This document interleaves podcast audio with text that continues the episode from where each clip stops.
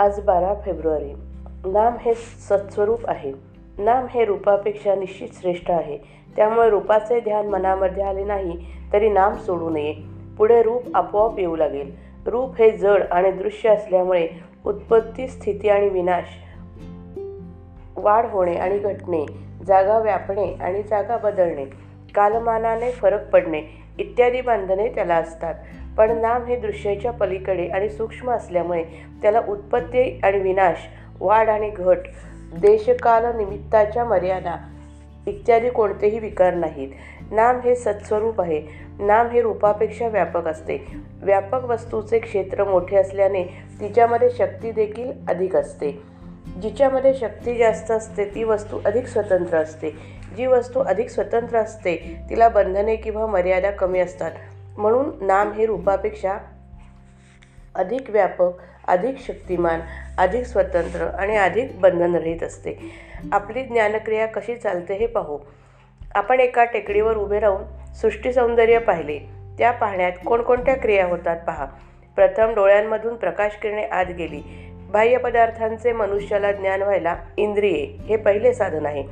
इंद्रियांवरून आत आलेले संस्कार एकत्र करून मन त्यांना वस्तुस्वरूप देते.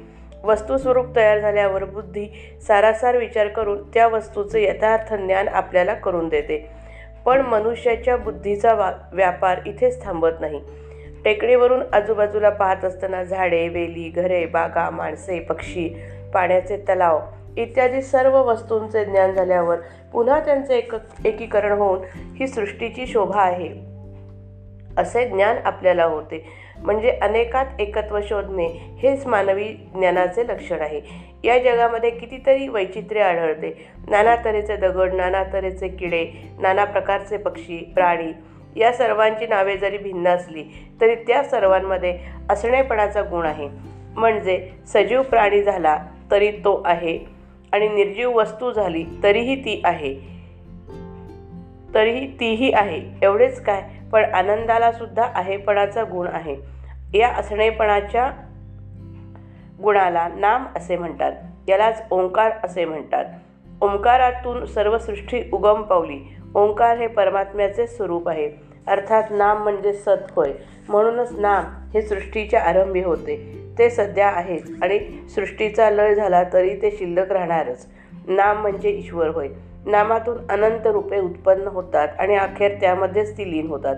रूप हे नामाहून निराळे राहू शकत नाही. नाम हे रूपाला व्यापून पुन्हा शिल्लक उरते. नाम हे शाश्वत आहे. ते पूर्वी टिकले आता आहे आणि आपण गेल्यावर ते राहणार आहे. श्रीराम जय राम जय जय राम